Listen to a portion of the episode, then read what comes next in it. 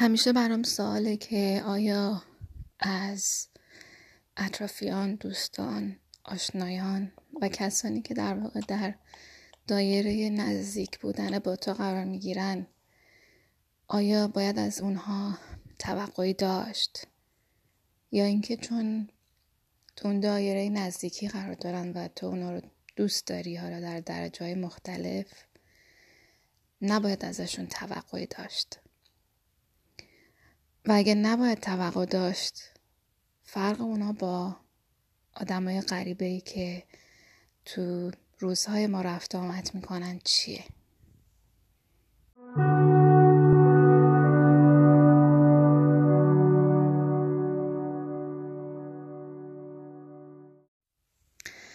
لازمه که توقع و انتظار رو تعریف کرد و مشخصا این تعریف برای هر کسی فرق داره.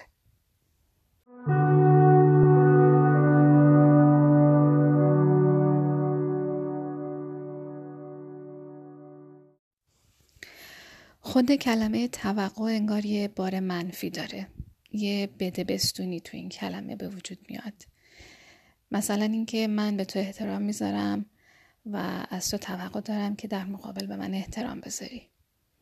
یا اینکه من یه همچین کاری رو برای تو انجام دادم و از تو توقع دارم در مقابل یه کار مشابهی رو توی زمان خاصی بر من انجام بدی.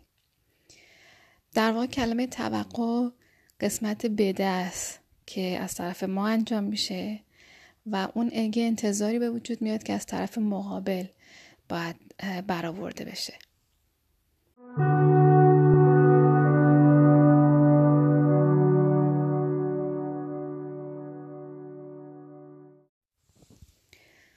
حالا سوالی که برای من پیش میاد اینه که چرا ما باید ناخواسته خودمون رو توی موقعیتی قرار بدیم که باید انتظار بکشیم؟ چرا باید این انتظار بکشیم که طرف مقابل که ما براش یه کاری کردیم یه حس خاصی رو بهش داریم منتظر باشیم که اون هم یه همچین برگشتی رو داشته باشه نسبت به ما؟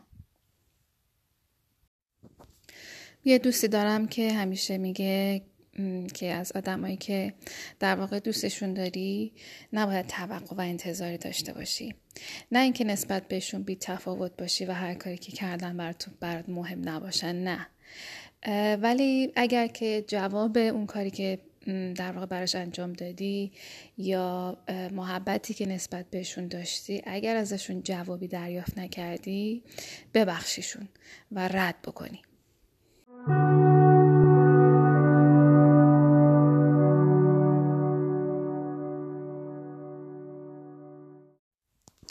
باید یکم برگردم به عقبتر.